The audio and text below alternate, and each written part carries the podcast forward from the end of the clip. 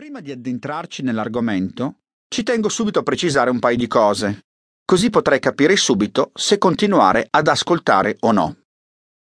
Le dinamiche spirale hanno bisogno di un po' del tuo tempo. All'inizio ti sembreranno un po' complicate, te lo dico per esperienza personale. Devi avere un po' di pazienza.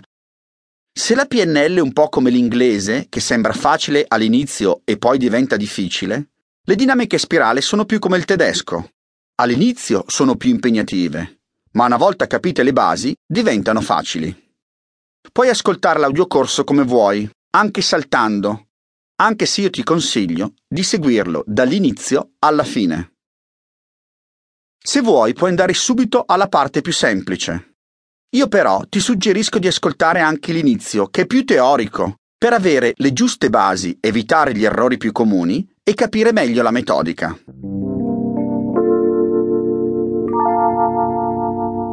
La domanda alla quale forse stai cercando una risposta è a cosa servono le dinamiche a spirale? La prima e più semplice risposta è questa. A capire perché le persone pensano quel che pensano e fanno quel che fanno. Come? Comprendendo come vedono il mondo e come pensano in modo veloce ed efficace. Ti sembrerà una promessa esagerata. Non lo è. Le dinamiche a spirale sono il frutto di ricerche scientifiche molto rigorose sviluppate in ambito accademico e iniziate dal dottor Claire W. Graves. Secondo questa teoria, l'uomo si organizza in strutture sociali di crescente complessità per rispondere con efficacia sempre maggiore alle esigenze imposte dall'ambiente esterno. L'essere umano, cioè, nel tempo sviluppa degli schemi di pensiero di come pensa e non tanto di a cosa pensa. Questi schemi sono stati identificati e se li conosci li puoi facilmente vedere e capire nelle persone con cui hai a che fare e puoi vederli anche in te. Graves credeva che l'umanità si evolvesse come in una spirale che va verso l'alto e si allarga, in quanto evolvendosi ha problemi sempre maggiori da gestire.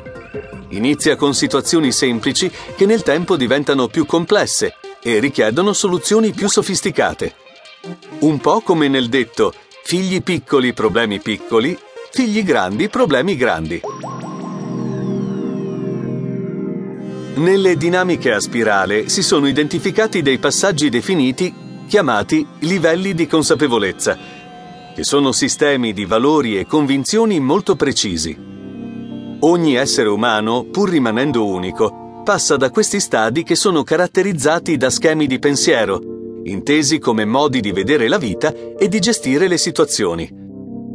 Questi livelli in cui si trova un individuo o un gruppo sono definiti da una serie di caratteristiche peculiari, organizzate in modo coerente. Valori, convinzioni, bisogni, eccetera. Individuare il livello con cui ragiona una persona o persino il livello di un intero popolo significa poter capire velocemente perché fa quello che fa, al fine di saper interagire per gestire, motivare, persuadere o altro. Per dirla in modo più semplice, immagina di vedere due spirali una accanto all'altra. La prima rappresenta quella che chiameremo condizioni di vita, cioè l'ambiente in cui vivi con i relativi problemi, belli e brutti, da gestire. In questa prima spirale inseriamo dove vivi, la situazione politica, sociale ed economica, il periodo storico e così via. La seconda spirale rappresenta quelle che chiameremo le capacità mentali, cioè le abilità di pensiero o la mappa tu hai sviluppato per poter vivere nella tua realtà o territorio. Se hai sviluppato le capacità necessarie per gestire la situazione, va tutto bene. Se il livello delle due spirali è sbilanciato, allora potresti vivere male. L'esempio più semplice che mi viene in mente è il software con cui navighi in Internet. Se usi un browser aggiornato per entrare nel web di oggi, va tutto bene. Se ne usi uno vecchio, di troppi anni fa, potresti caricare i siti molto lentamente o addirittura non vederne alcuni. Nello stesso tempo, se ne usassi uno che sarà disponibile tra vent'anni, non andrebbe molto bene per navigare nel web odierno. Per ogni situazione ci sono modi di gestire e quindi anche modi di